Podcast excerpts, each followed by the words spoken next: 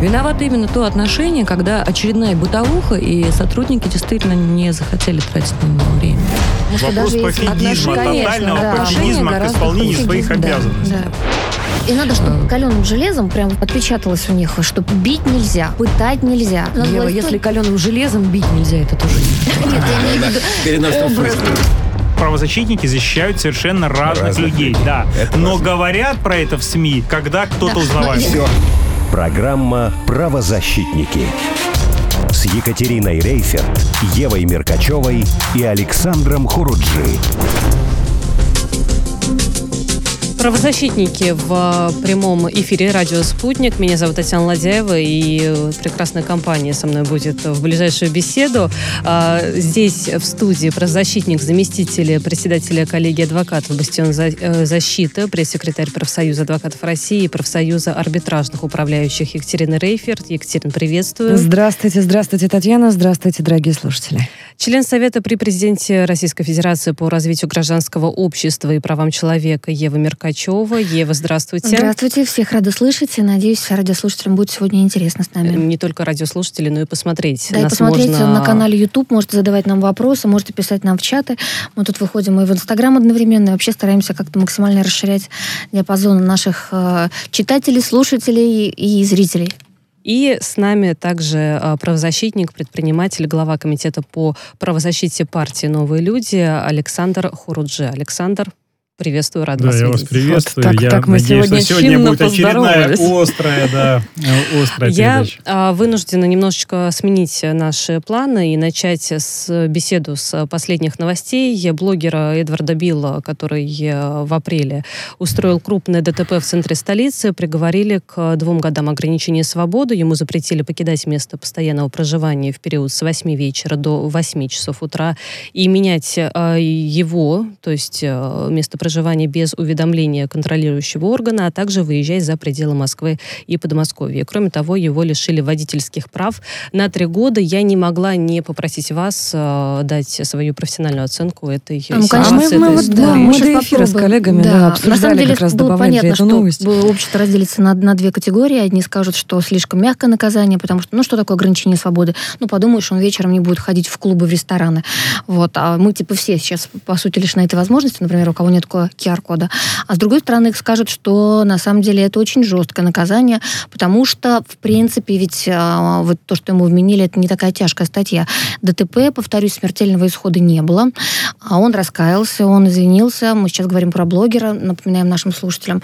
А поэтому, вот мое личное мнение, наказание, в принципе, адекватное. А другое дело, что как дальше мы будем отслеживать, насколько он исправляется во время этого наказания. Ведь И цель... будет ли снова нарушать после... Да. Цель... Цель наказания — это не месть, а именно как раз нам посмотреть, что с ним будет. Вот угу. Смотрите, что получается, что у нас сейчас мы обсуждаем с вами, э, с вами блогера Эдварда Била, да, но за последние недели мы видели, что зафиксировали нарушения еще со стороны нескольких блогеров. То есть это такая, наверное, мода у них какая-то, ездить без прав, без документов, беспределить на дорогах и так далее.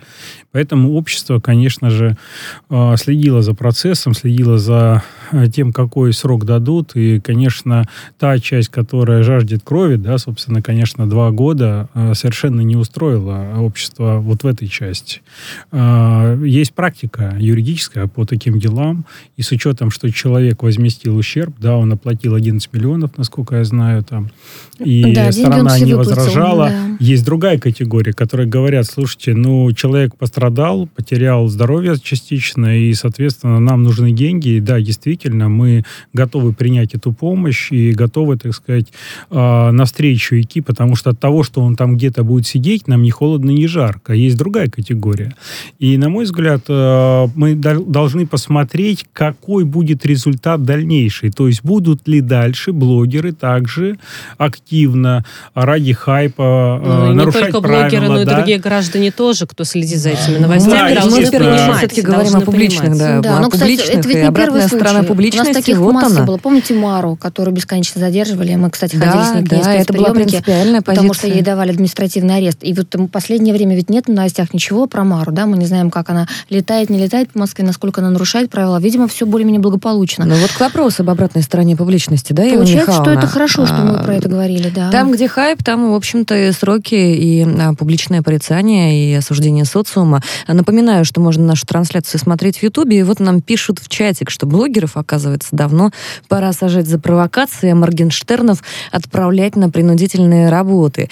Но э, я, ты что-то там про Даню Милохина тоже. У нас ре- а, вот, редкий вот. эфир обходится без упоминания Моргенштерна. Я до сих пор не научился его правильно выговаривать. Да бросьте. Поэтому и не будем о нем. Просто не все понимают, что это плохая шутка, не у всех чувства юмора есть.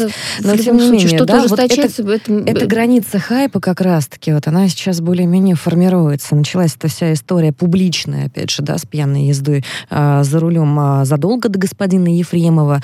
А, мы помним все дела Есиханова и а, топ-менеджера Синергии, который сбил на пешеходном переходе а, беременную девочку и ее маму и получил колонию поселения на всякий случай два года. Но срок Ефремова очень серьезно выбивается Миллион. из общей практики. Конечно, конечно. Вот заметьте, да, то есть максимальные сроки, когда я анализировал, ну, в таких случаях четыре, ну, пять лет, так обычно, да, в таких случаях. Причем здесь, чаще всего колонии поселения, да, даже колонии не поселения. Колонии, да. а, здесь все было по-другому, и, наверное, это пример того, что очень много было информации по этому поводу, и общество а, сплотилось, в общем-то, многие говорили, да, мы ждем какого-то наказания. А сейчас получается, там что... Там еще и весь процесс, простите, в клоунаду превратился. В клоунаду, поэтому... да, там работа адвокатов, в кавычках, хайпом, да? которые да. помогли посадить его на более долгие сроки, получить. Ну, мы сейчас это, просто конечно, говорим ужас. даже о старом да. кейсе. У нас есть кейс новый, Эдвард Бил, и что здесь можно сказать? В принципе, адекватное наказание, потому что ведь, повторюсь, задача не в том, чтобы посадить его как можно дальше, да, куда-то за решетку на, на как можно дольше срок.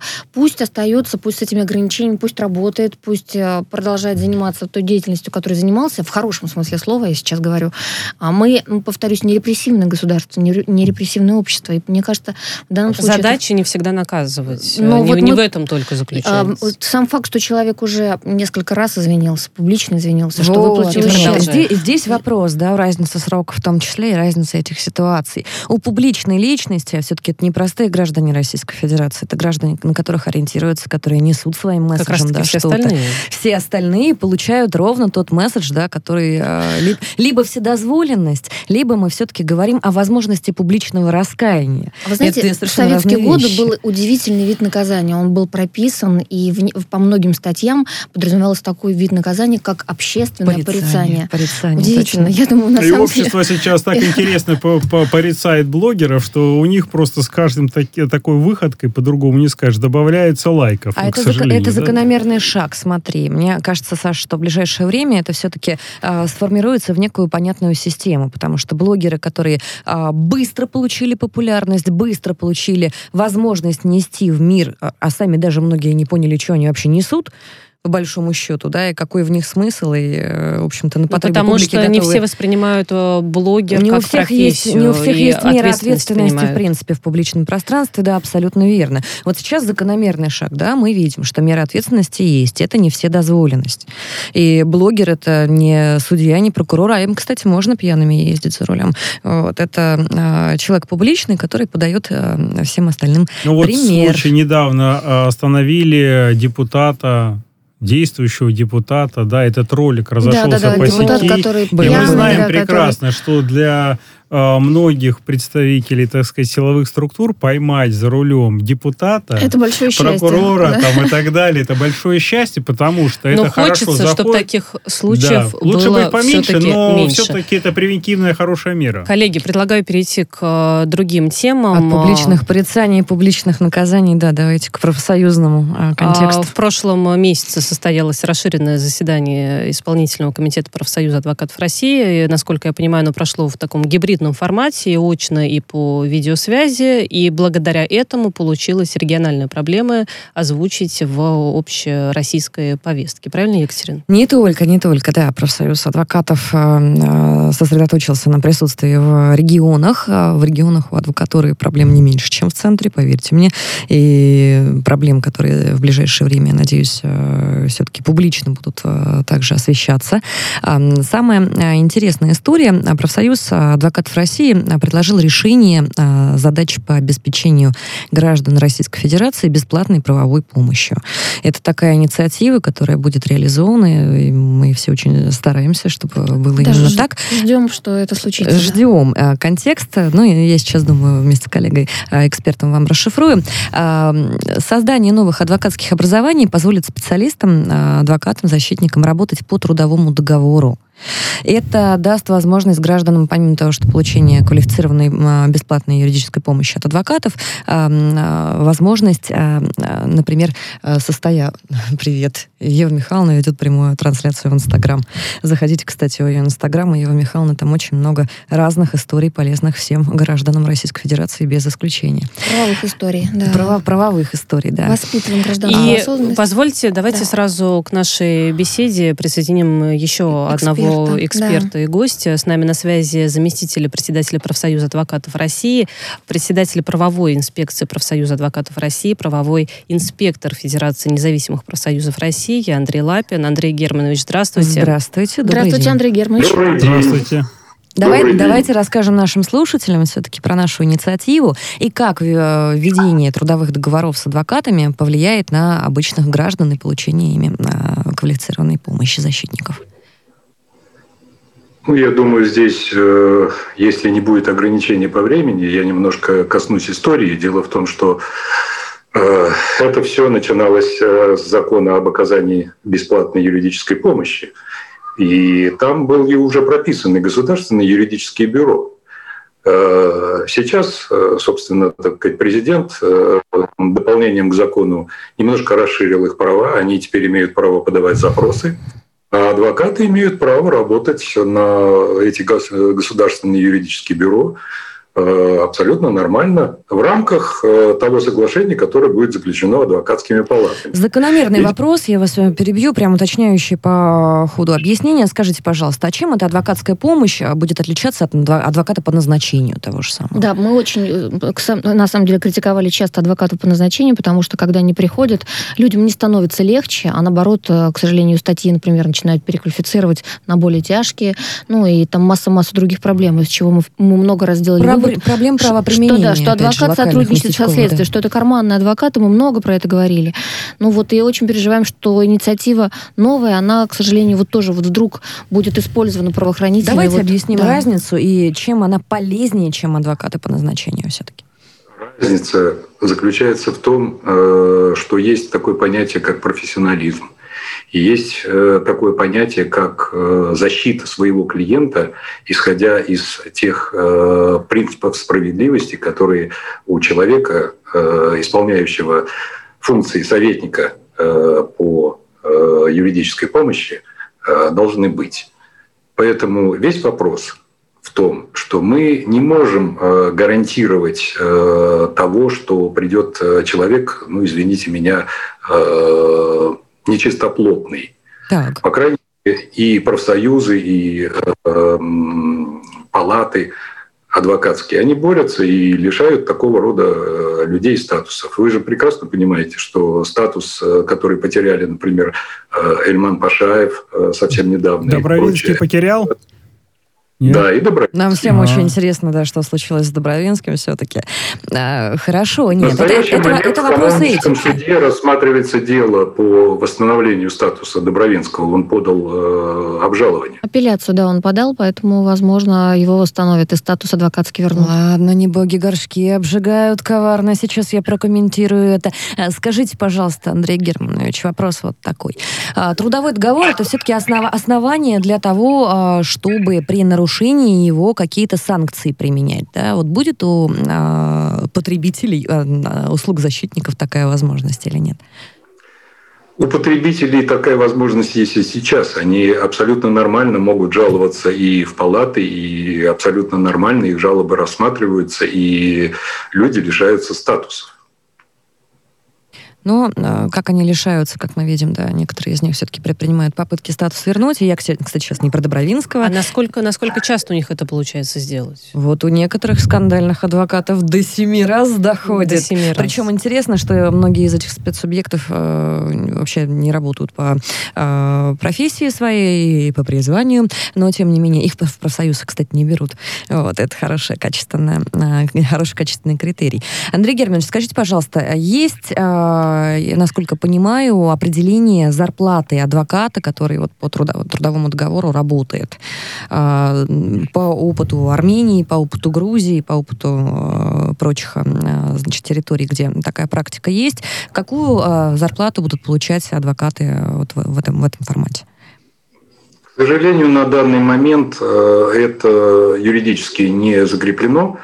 В законе в бесплатной юридической помощи, например, по городу Москве адвокаты получают мизерную оплату. Это четыреста рублей, к примеру, за консультацию. Да, за это, письмен... это адвокат по назначению. Да, четыреста рублей за консультацию. Ну, за час, наверное, или все-таки за... И, соответственно, представление интересов в суде – это тысяча двести рублей.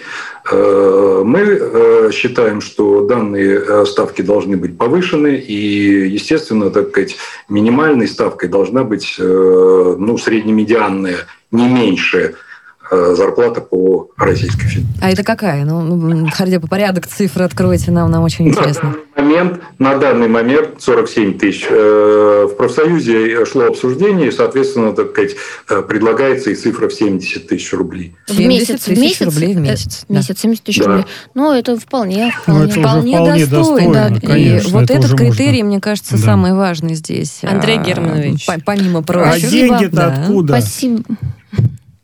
Деньги из бюджета. Ну как же, если так, это так, про... так. государственная программа, деньги Видите, наши... Все хотят деньги из бюджета. Видите ли, в настоящий момент распорядителями бюджетов бесплатной юридической помощи являются адвокатские палаты. Оттого и они ратуют против государственных юридических бюро. То есть они теперь похудеют немного, если семьдесят тысяч будут платить? Конечно, да? Адвокатским я, палатам некоторым, я по крайней мере, ну, по моему опыту, очень интересно, чтобы адвокаты, которые по назначению приходят э, из соседнего кабинета, были максимально бедны. Их же можно стимулировать, правда? Сейчас э, идет развитие э, информационных систем, которые называются КИСАР и все прочее. Это будет сопряжено со всеми э, информационными системами, для того, чтобы адвокат по назначению абсолютно нормально участвовал в той цифровой, можно сказать, игре, кто первый нажмет кнопку для оказания защиты. Юбер, да? Вот такой. Спасибо большое, что присоединились к нашей беседе. Андрей Германович, Андрей Лапин, спасибо, заместитель огромное. председателя профсоюза адвокатов России, председатель правовой инспекции профсоюза адвокатов России и правовой инспектор Федерации независимых профсоюзов России, был с нами на связи. Переходим к... Что приятно, что приятно, хочется дополнить в этом. Это адвокат не художник. Художник должен быть голодным, а адвокату голодать нельзя. Ой, художники сейчас бы поспорили, конечно. Да, художники они тоже не согласны. Это, это карма такая, Таня, это карма. Переходим к следующей теме. Пандемия негативно сказывается на здравоохранении на периодически. Да, на Мы говорим не про те случаи, когда врачи борются за жизнь пациентов с положительным диагнозом на коронавирус, а говорим про другие процедуры операции, которые mm-hmm. порой люди должны получать. Да, ну давайте я начну немножко с предыстории. Еще в прошлом году, девятнадцатого марта, Минздрав издал приказ, в котором позволял медицинским учреждениям по собственному усмотрению переносить плановые операции. А, трактовать в разных регионах это стали по-своему. И а, тогда у нас еще появились первые жалобы, например, по Москве. А, женщины говорили, что не могут сделать аборты. А, сразу скажу, что я категорически против абортов, если они не по медицинским показаниям. Мы их не пропагандируем, да, сейчас, но это в праве каждого да, это в праве женщины, да, женщина вправе решать с учетом какой-то сложной социальной ситуации.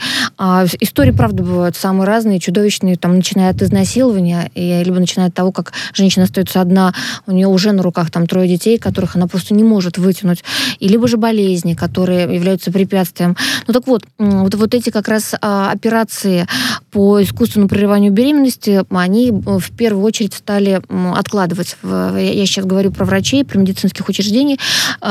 И мы тогда, тогда еще обращались.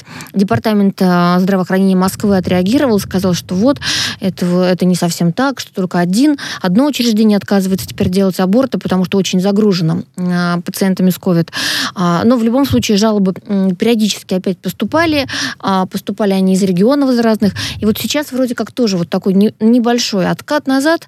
Ну, то ли потому, что, опять же, индийский штамм ковид принес еще больше пациентов, чем было, допустим... Ну и статистика вот, вообще статистика. говорит о том, что все больше и больше снова да, заболеваний да, да. происходит. Надо сказать, что у женщин, конечно же, есть альтернатива. Это платное прерывание беременности. И я вот прям накануне эфира сама посмотрела, насколько быстро это можно сделать и как. Не вопрос, но это стоит денег. Денег, в принципе, больших, а чаще всего идут на искусственное прерывание беременности те, у кого их нет вообще. А вот как раз я хотела отметить, да. что те истории, которые я читала, люди в двадцатом году в том числе начали еще жаловаться на эту проблему и говорить о том, что решились на аборт не потому, что не хотели ребенка, а потому что потому оба что... родителя лишились работы и были да. финансовые проблемы. И это вот как раз про то, что пандемия, во-первых, привела к большему количеству беременностей, потому что все сидели дома, правильно, они все бесконечно друг друга видят, а, вот. а с другой стороны, у них не было средств на существование зачастую этих людей, потому что сократился доход, либо же вообще он пропал. Сейчас вот опять новая волна, потому что кто-то теряет работу из-за того, что вот то нет ку ар кода, там, то ли еще... Ра- разные, на самом деле, мотивы. Мы даже сейчас не будем их все перечислять. Как бы то ни было, мы вернемся к тому, с чего начали. У женщины есть право на то, чтобы сделать выбор. Да? И, слава Самостоятельно Богу, решить этот да, вопрос. В советские годы был такой период у нас, когда аборты были запрещены, и они карались, уголовное наказание было за это. И причем наказывались не только те аборты, которые были проведены в домашних условиях, там, подпольно или как-то еще. Нет, аборты, которые проводили в поликлиниках, в больницах, все это подпадало под уголовную статью, была специальная статья, и наказание было довольно суровым. И было несколько случаев, когда врачей и медсестер, которые делали такие аборты, их привлекали, там, отправляли в колонию на два-три года. То есть это вот, серьезно. Слава Богу, от этого мы ушли, мы, слава Богу, у нас теперь права женщины стали в приоритете, слава Богу, вообще, в принципе, к женщине относятся по-другому. Но вот сейчас вот мы, нам не хочется, чтобы мы скатились к тому, с чего, с чего все начиналось. И ведь у нас есть негативный пример, это Польша, где фактически запретили аборты, и там были массовые протесты из-за этого. И, собственно да. говоря, возможно, через какое-то время мы увидим статистику о том, что растет количество несчастных случаев подпольных. и подпольных абортов. В свое время вот в Филиппинах такое большое количество было подпольных абортов, и женщины умирали. Причем государство делало вид, что не понимает, от чего они умирают. Они умирали именно от последствий таких абортов, которые не всегда были с условиями санитарными, это, и так это, далее. Конечно. Понятно, да. У нас есть эксперт, нам интересно, что скажет по этому поводу профессиональное сообщество, потому что Лига защиты пациентов ну, не может... Мы обязательно свяжемся да. после, ага, небо- после небольшой паузы Хара... с нашим экспертом. Да, вообще удивительно, конечно. Мы вроде не Филиппины, не Польша, и претендуем на, на определенный статус. Я очень бы хотела согласиться с Евой Михайловной, что отношение к женщине поменялось. Но судя по статистике обращений в мой адрес лично по домашнему насилию, особенно после локдауна, я, к сожалению, такого утверждать не могу.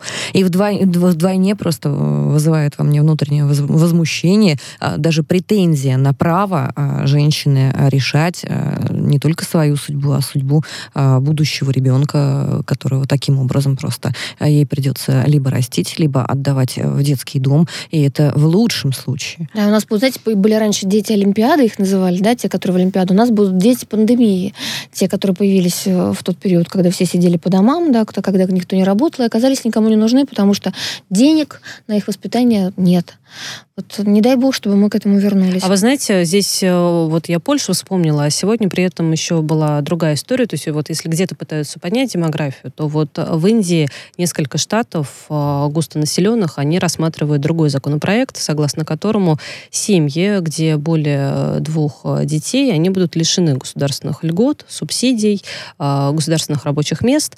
И если и после того, как в семье двое детей уже есть, и если появляется, точнее, когда двое детей уже есть, будут предусмотрены стимулы, чтобы один из родителей добровольно пошел на стерилизацию. В общем, кошмар везде какого? Абсолютно. Но это, это, это все разное. Создано, конечно же, искусственно, чтобы сократить да, число, есть... количество населения. У, да, у нас проблема другая. У нас другая проблема. У нас минус миллион, в этом году будет минус миллион. У нас финансовая проблема. Давайте тоже про это помнить. А вот давайте посмотрим на юг. Запрете абортов. Вот на юг давайте посмотрим.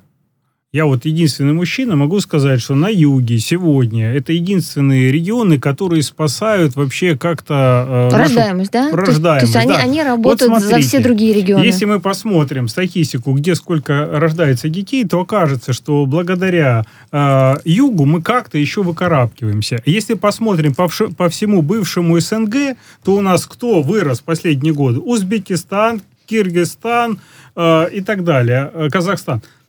А что мы видим в результате по всем остальным? Латвия минус тридцать четыре, Россия минус четырнадцать и так далее. У нас естественная убыль населения. Нам надо, в том числе, принимая любой закон, и Саша, тот, который касается верно, как-то. Верно, верно, но стимуляция ну, не бывает принудительной. Нельзя это только запрещать. Я не запрещать. говорю про принудителей. Я считаю, что женщине необходимо, если она хочет оставить ребенка, давать возможности да, для того, чтобы она могла стартануть. Абсолютно верно. Абсолютно Потому верно. что ребенок в ее жизни – это очень важный, возможно, самый важный в ее жизни стартап, который ей предстоит развивать.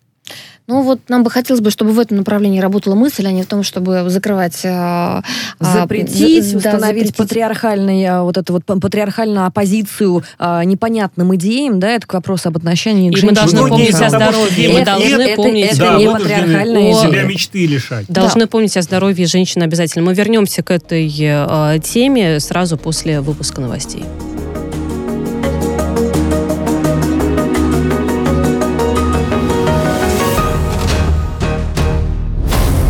Правозащитники. Радио «Спутник». Новости. В студии Ольга Дубровина. Здравствуйте. Администрация президента США Джо Байдена планирует на последней неделе июля начать эвакуацию афганцев, помогавших американским силам. Как сообщают СМИ со ссылкой на высокопоставленного чиновника администрации, в первую очередь рейсы из Афганистана будут доступны для соискателей специальной миграционной визы, которые уже находятся в процессе подачи заявлений на получение вида на жительство в США. Подчеркивается, что администрация работает над определением страны, которая могла бы принять афганцев на время обработки их заявлений. Президент США Джо Байден ранее заявил, что США в июле начнут вывозить из Афганистана переводчиков. Около восемнадцать тысяч человек семьями попросили вывезти их на американскую территорию из опасений за жизнь после вывода американских войск. Штамм ковид девятнадцать «Дельта» является основной причиной роста новых заражений в мире, заявил гендиректор Всемирной организации здравоохранения Тедрос Адханом Гебрейесус, выступая на заседании Чрезвычайного комитета ВОЗ. По словам Гебрейесуса, рост заражений подпитывается возросшим социальным взаимодействием и передвижением людей, а также непоследовательным использованием мер в области общественного здравоохранения.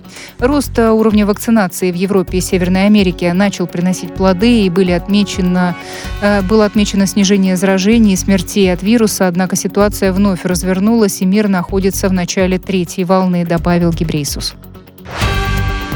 Управление портов Ирака проверяет информацию о пожаре на судне, которое перевозило нефть, сообщил РИА Новости директор информационной службы управления Анмар Ас-Сафи. Инцидент произошел в международных водах Персидского залива, а все девять членов экипажа судна погибли, написали сегодня СМИ. Мировые цены на нефть ускорили темпы падения до двух процентов после публикации статистики Минэнерго США. Как свидетельствуют данные торгов, цена сентябрьских фьючерсов на Brent снижалась до семидесяти пяти долларов двадцати пяти центов за баррель, а августовских фьючерсов на дабл ю ти ай до семидесяти трёх долларов и шестидесяти девяти центов. По данным Минэнерго США, за минувшую неделю коммерческие запасы нефти упали почти на восемь миллионов баррелей до четырёхсот тридцати семи миллионов. Показатель обновил минимум с января прошлого года, а темпы снижения стали сильнейшими с апреля. В Словенский велогонщик Тадей Погачар из команды Team Emirates упрочил лидерство в генклассификации многодневной шоссейной гонки Тур де Франс, победив на семнадцатом этапе. Второе место занял датчанин Йонас Венгегор из Джамбо-Висма, а третьим финишировал колумбиец Ричард Карапас из Инеос-Гренадирса, передает агентство РИА Новости.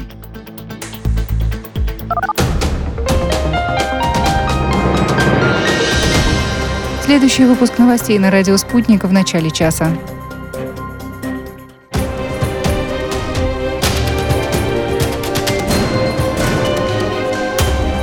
Радио Спутник. Говорим то, о чем другие молчат. Виновато именно то отношение, когда очередная бытовуха, и сотрудники действительно не захотели тратить на него время. Вопрос пофигизма, тотального да. пофигизма к исполнению своих да, обязанностей. Да. И надо, чтобы каленым железом прям отпечаталось у них, что бить нельзя, пытать нельзя. Но Ева, власть... если каленым железом бить нельзя, это тоже не... Нет, я имею в виду образ. Правозащитники защищают совершенно разных людей, да. Но говорят про это в СМИ, когда кто-то узнавает. Программа «Правозащитники» с Екатериной Рейферт, Евой Меркачевой и Александром Хуруджи.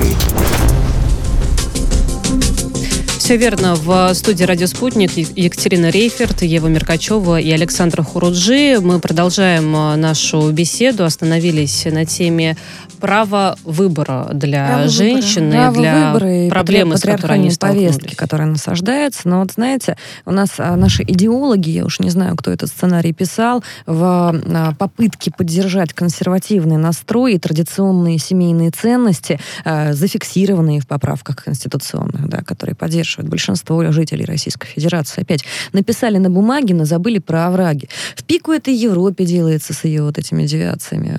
Уж все, мне кажется, знают, как я к ним отношусь и на какие заводы посылаю. Но, тем не менее, да, переборщили. Популярный певец Матранг выпускает альбом «Патриархат». Вы видели бы это видео, да у вас бы волосы дымом встали. Где, Подожди, тради... я благодаря Где традиционные... тебе еще одного певца узнал. Да, я тоже не знала, что такой певец. Не забудь, не смотри, это просто... Саш, я знаю, что, что, что, что ты консультант. Слушать альбом «Патриархат», что же там? Мне, да, мне пора брать э, гонорары за плейсмент. Это репрезентативный просто пример, пример, который прошел по ТикТоку, пример, который прошел по Инстаграму, который смотрят наши дети. И вот этот псевдопатриархат насаждаемый, объективизируя женщину и женщин, а что происходит после локдауна, мы все на улицах Москвы особенно наблюдаем, э, ждем очень притока через пару лет э, европейских э, вымирающих белых э, гетеросексуальных э, мужчин, чтобы как-то этот поток э, мы ждем приток успокоить. Европейских мужчин. Я, я, я думала, подождите, что мы ждем туристов хотя бы. Российские мужчины. Ева, им ехать не будет некогда. Конечно, мы никуда не уходим. Давайте им вернемся. Уже будет некуда, но тем не менее, вот эта объективизация, она имеет тенденцию все-таки заходить в шаткие умы. Мы очень все расстроились после изоляции, да, у кого-то нервная система полетела к чертям. И а, перебарщивают, перебарщивают, как всегда, и коллеги наши журналисты, и идеологи, и пиарщики. И вот на местах мы видим, когда по ОМС в больницах в Челябинске запрещают женщине, неважно в какой ситуации, неважно под каким мотивом, заботиться не только о собственном здоровье, но и о благосостоянии, может быть, уже имеющихся детей. Вот эта объективизация как раз-таки нас подводит. Подмена понятий в очередной раз случилась. А что же наш спикер? Вот, он вот, с давайте. Нами на связи. Александр Саверский, президент Лиги пациентов. Александр, я вас приглашаю к нам, к, к нашей беседе, да. насыщенной очень. По поводу проблем, проблематики абортов не дают женщинам, собственно говоря, воспользоваться той услугой, которой они имеют право бесплатно воспользоваться. Сложности, скажем, Сложности нет, нет, да, есть. Бывают они в, в некоторых регионах на сегодняшний день. И многие день. боятся, что коронавирус закончится, а проблематика останется. Вот как вы относитесь к этой ситуации? Ну, у меня отношение такое, что оно двойное, скажем так. Сам с собой поспорю.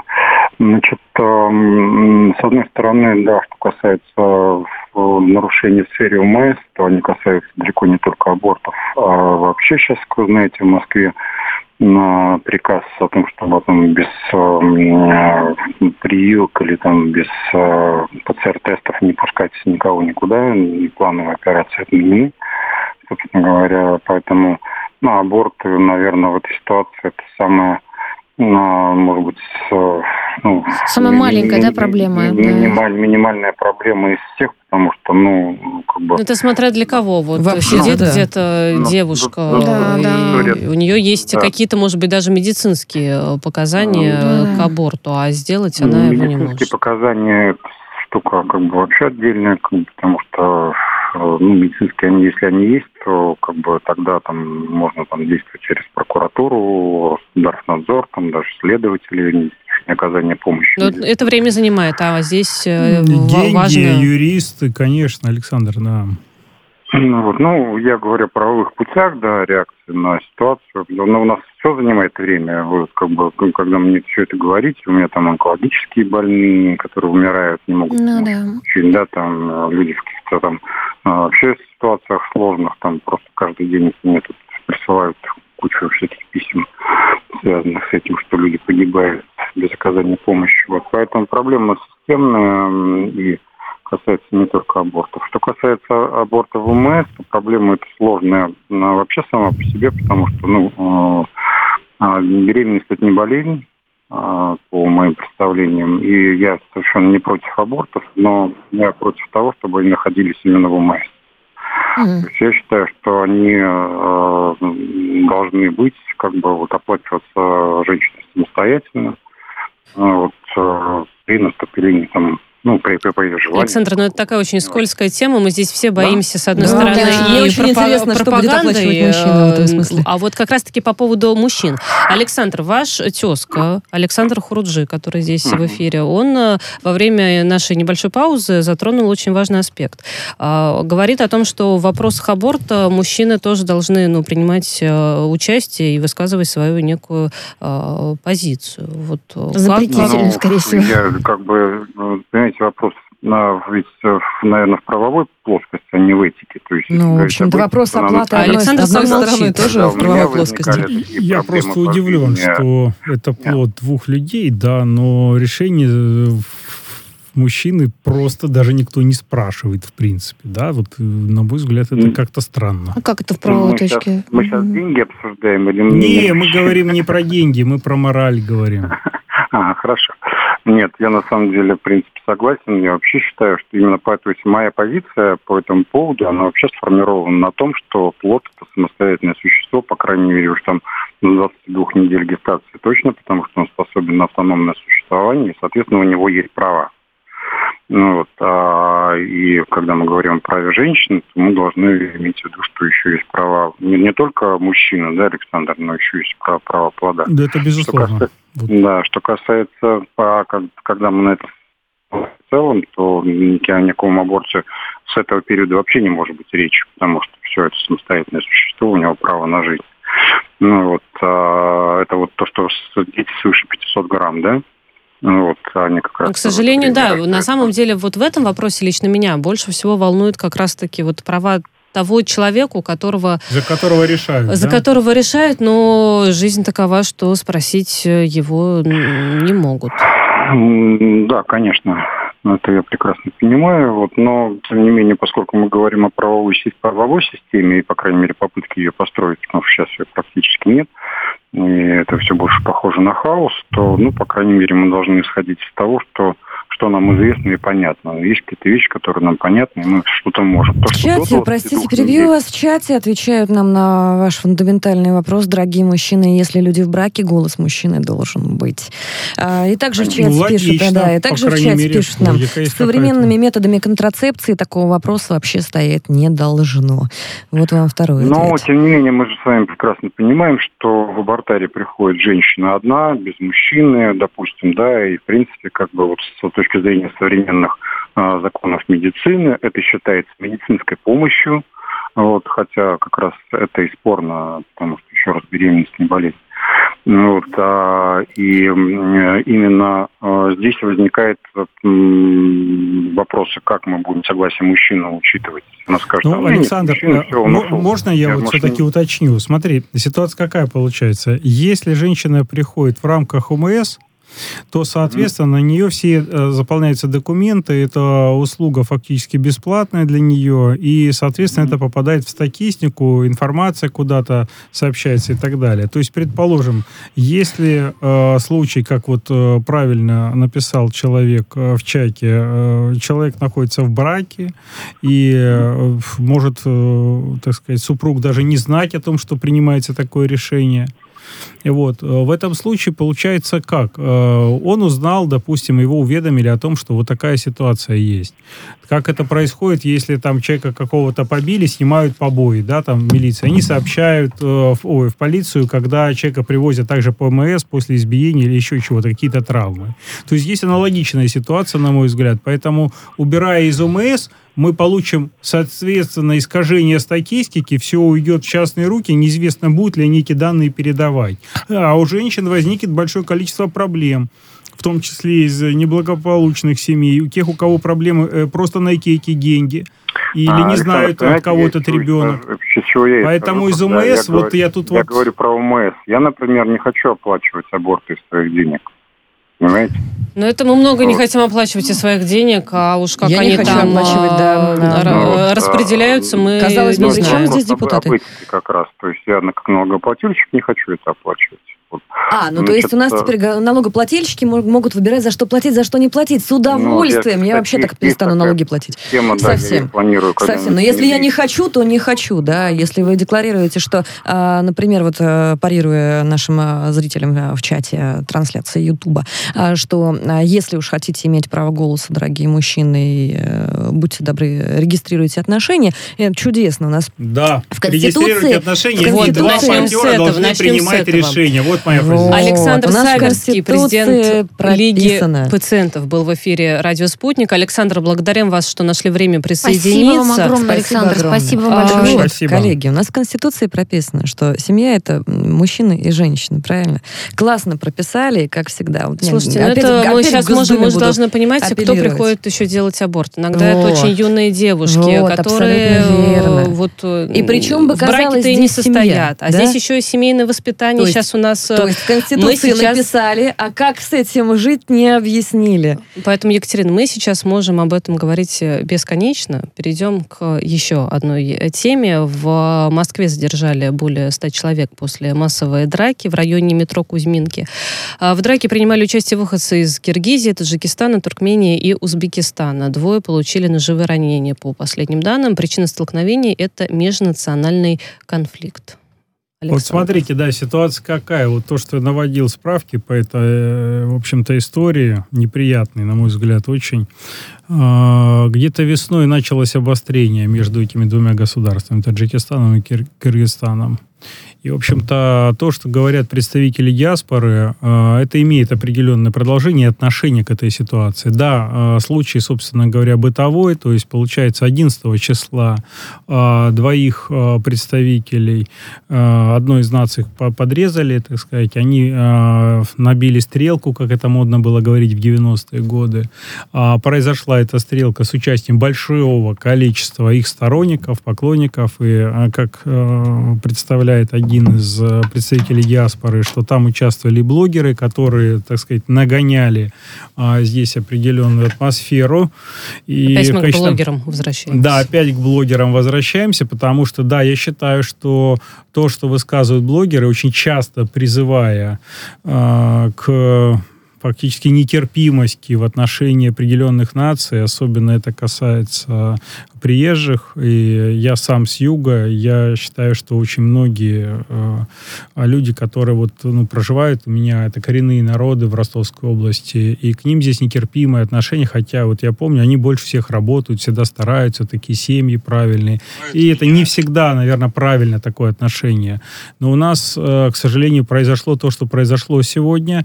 Они собрались, началась массовая драка, появилось много видео. Судя по тому, по той скорости, которой появлялись эти видео, ракурсы, как это снималось, явно к съемке готовились.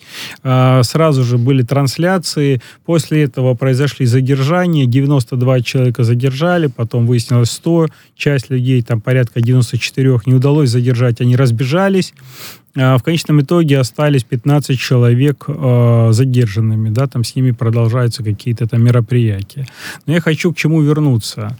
Это не первый раз, не второй происходит и будет, скорее всего, происходить в разных э, регионах э, нашей страны. Почему? Потому что мы используем очень большое количество труда мигрантов, и обойтись без него в связи с предыдущей темой, да, у нас убыль населения. Нет, у нас мы не можем, не потому можем, что факт, и, и мы факт. же не пойдем работать, да. собственно и вот говоря, получается ситуация. Люди приезжают, их диаспоры практически уже не контролируют. Это сложно сегодня сделать. Вот. И как бы они ни проводили с ними профилактические беседы, возникает вопрос, что делать. Самый простой вывод, который сделали, в том числе и сами представители диаспор, говорит, надо их, что называется, всех идентифицировать и всех высылать из страны. Все, масса, масса, масса проблем, помимо вот. блогеров. Возможно. Я, я, я, бы, я бы назвала это опять правовым, не, не правовым выяснением в обезьяньем режиме, да. Может быть, объяснять, что все-таки все люди цивилизованные, и, например, один представитель диаспоры берет другого представителя диаспоры и а, подает на него, например, в суд. Или нет, Саш, или, я, конечно, шучу, я поясню для наших а, аудиослушателей и зрителей в Ютубе, а, это такой вот сарказм был. А, или нет, или это невозможно, или это ноунеймы, которые невозможно, просто даже не представляют дорого. себе а вот эту вот правовую ассимиляцию. Кать, какая правовая ассимиляция? Возникает вопрос, что сейчас каждый и налогоплательщик скажет, все эти судебные процедуры, расходы на полицию, на депортацию. А, ну мы только что слышали, мы я оплачиваем не хочу. с вами как налогоплательщики. И многие будут правы по-своему. Предлагаю, возможно, мы как раз получим некоторые да, ответы на вопросы. Вопрос. С нами на связи кандидат в депутаты от партии «Новые люди» в Подмосковье, руководитель комитета по правоохранительной политике Руслан Калимулин. Руслан, приветствую. Руслан, приветствую. Добрый... Он еще исследователь бывший. Добрый вечер. Добрый вечер всем. Здравствуйте, Руслан. Да, вас слышно. А позвольте, я начну вот тоже с некоторых реакции официальных властей на эту ситуацию. Пресс-секретарь президента России Дмитрий Песков сегодня сказал, что Кремль не фиксирует особых межнациональных проблем в России. Исключение — это бытовые конфликты, о которых мы сейчас говорим, которые встречаются везде. Но действительно ли у нас в стране не существует межнациональных проблем? Ну вот смотрите, я бы хотел вопрос как бы с другой стороны заострить. В первую очередь это вопрос, касающийся правового информационного вакуума. Вот посмотрите, ситуация, произошедшая двенадцатого июля, она как бы среди СМИ она тиражировалась. Но вы посмотрите на официальную версию ГУВД города Москвы, о чем она говорит. Она говорит о том, что произошел бытовой конфликт, после которого произошла драка. Это одна версия. Вторая версия, которая также среди средств массовой информации распространяется, конфликт некий из-за девушки там. И третий конфликт, вот то, о чем сказал Александр, я, в принципе, ее тоже придерживаюсь, это некий этнический конфликт между выходцами из Кыргызстана и Таджикистана. Это вот пока мы не решим один из трех этих вопросов, соответственно, в действительности, какая была почва данного конфликта, мы не можем говорить о ее причинах и о вопросе, связанном, вот, опять же, вопрос связан с этническим конфликтом. Ну, соответственно, сейчас не вот понимаем, официально... как его лечить, да? Такие мы случаи. Не понимаем лечить. Ну, официально, вот, допустим, сегодня ТАСС ссылается, да, там, о том, что вот, возбудили уголовное дело по хулиганству в связи с этими событиями. Опять же, открываем мы официальный сайт ГУВД Москвы, об этом ничего там не говорится. Мы не знаем, возбудили уголовное дело, не возбудили уголовное дело. Это первый момент. Второй момент, связанный с выдворением. Да, там указано о том, что вот задержали столько-то людей, часть из них, соответственно, по решению суда привлекли к административной ответственности, в дальнейшем будет, решена, там, вопрос, будет решен вопрос об их э, депортации там, с территории Российской Федерации. Это другой момент. По поводу э, этнических конфликтов, так более конкретно. Сейчас вот из нашего недалекого прошлого приведу три примера. Первый пример, помните все, две тысячи шестнадцатый год, события на Хованском кладбище. Да, было дело, да, громко, да. да. Вот. Резонанс был, да. Вот.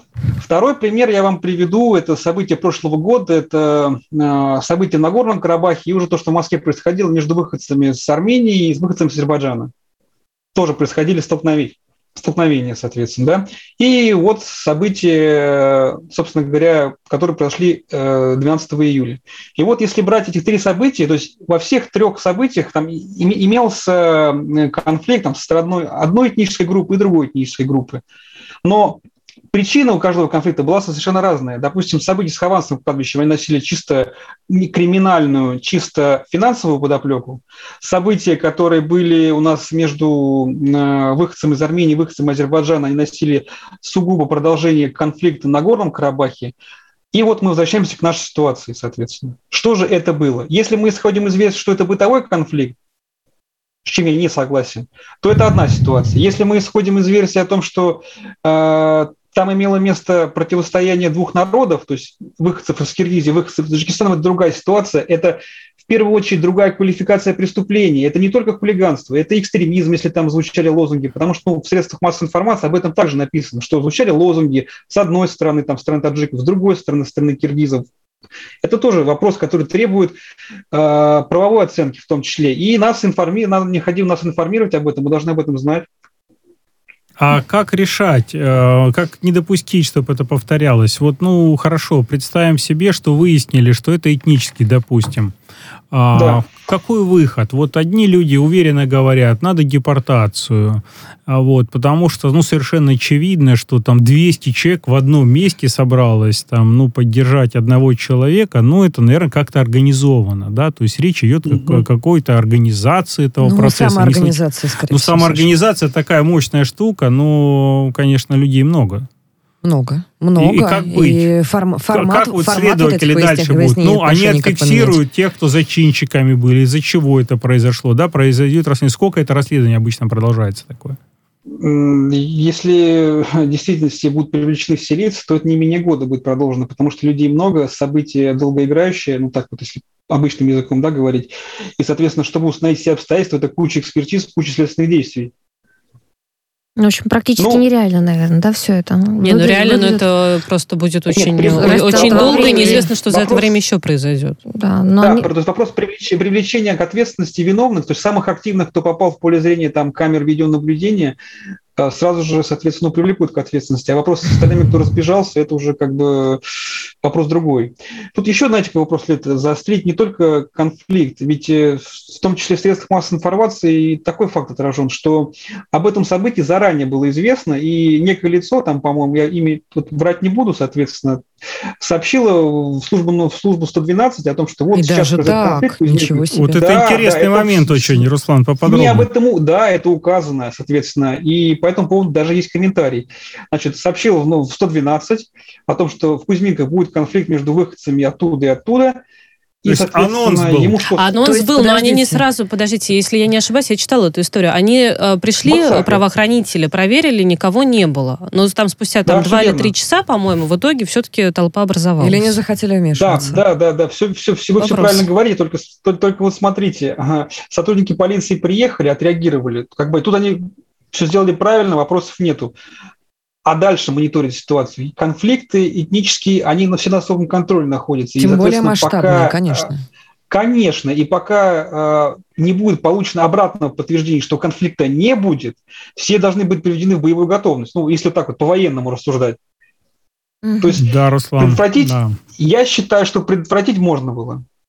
Ну, согласен, да, предотвратить можно было. Это один из вопросов именно опять же, к, сколько к системе МВД. Да. Представители правоохранителей, они же не могут заранее знать но... о том, какое количество соберется. То есть нет, все равно пока они реагируют. У них камеры даже есть, у них патрули конечно, есть. ППСники всегда ездят, они могут маршрут заложить и э, мониторить эту ситуацию и э, принять участие в разгоне в самом начале, когда конфликт только разгорается.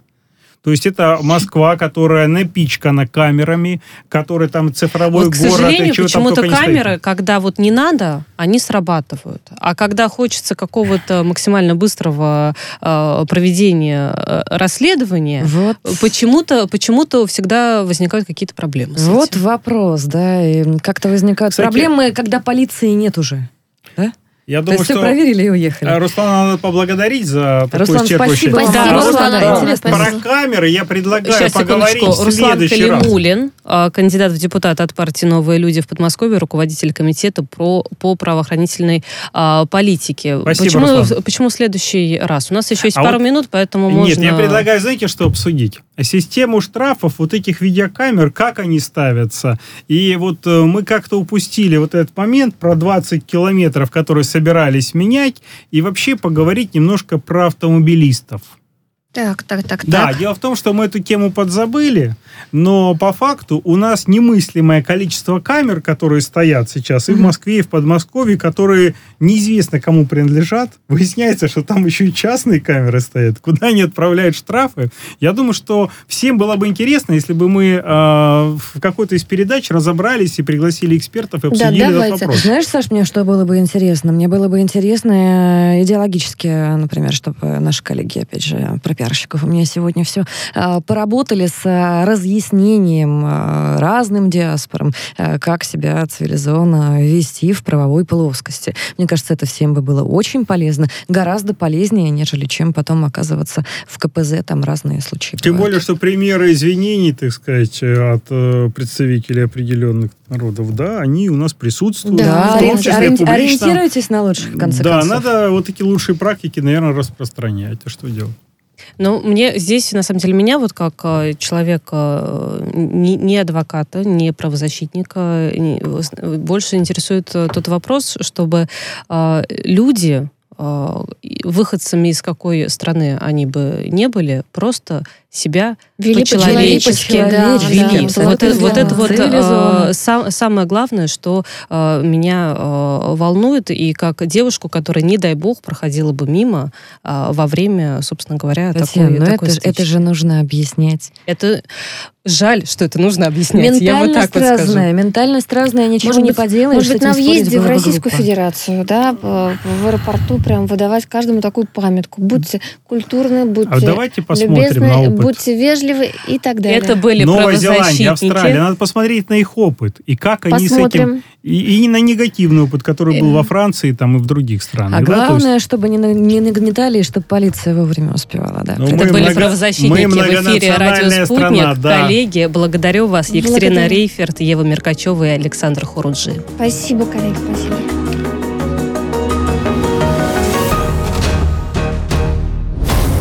Правозащитники. Радио «Спутник». Новости. В студии Ольга Дубровина. Здравствуйте. Администрация президента эс ша а Джо Байдена планирует на последней неделе июля начать эвакуацию афганцев, помогавших американским силам. Как сообщают СМИ со ссылкой на высокопоставленного чиновника администрации, в первую очередь рейсы из Афганистана будут доступны для соискателей специальной миграционной визы, которые уже находятся в процессе подачи заявлений на получение вида на жительство в эс ша а. Подчеркивается, что администрация работает над определением страны, которая могла бы принять афганцев на время обработки их заявлений. Президент эс ша а Джо Байден ранее заявил, что эс ша а в июле начнут вывозить из Афганистана переводчиков. Около восемнадцать тысяч человек семьями попросили вывезти их на американскую территорию из опасений за жизнь после вывода американских войск. Штамм ковид девятнадцать «Дельта» является основной причиной роста новых заражений в мире, заявил гендиректор Всемирной организации здравоохранения Тедрос Адханом Гебрейесус, выступая на заседании Чрезвычайного комитета ВОЗ. По словам Гебрейесуса, рост заражений подпитывается возросшим социальным взаимодействием и передвижением людей, а также непоследовательным использованием мер в области общественного здравоохранения. Рост уровня вакцинации в Европе и Северной Америке начал приносить плоды и были отмечено, было отмечено снижение заражений и смертей от вируса, однако ситуация вновь развернулась, и мир находится в начале третьей волны, добавил Гебрейесус. Управление портов Ирака проверяет информацию о пожаре на судне, которое перевозило нефть, сообщил РИА Новости директор информационной службы управления Анмар Ас-Сафи. Инцидент произошел в международных водах Персидского залива, а все девять членов экипажа судна погибли, написали сегодня СМИ. Мировые цены на нефть ускорили темпы падения до двух процентов после публикации статистики Минэнерго США. Как свидетельствуют данные торгов, цена сентябрьских фьючерсов на Brent снижалась до семидесяти пяти долларов двадцати пяти центов за баррель, а августовских фьючерсов на дабл ю ти ай до семидесяти трёх долларов и шестидесяти девяти центов. По данным Минэнерго США, за минувшую неделю коммерческие запасы нефти упали почти на восемь миллионов баррелей до четырёхсот тридцати семи миллионов. Показатель обновил минимум с января прошлого года, а темпы снижения стали сильнейшими с апреля. Словенский велогонщик Тадей Погачар из команды Team Emirates упрочил лидерство в генклассификации многодневной шоссейной гонки Тур де Франс, победив на семнадцатом этапе. Второе место занял датчанин Йонас Венгегор из Джамбо-Висма, а третьим финишировал колумбиец Ричард Карапас из Инеос-Гренадирса, передает агентство РИА Новости.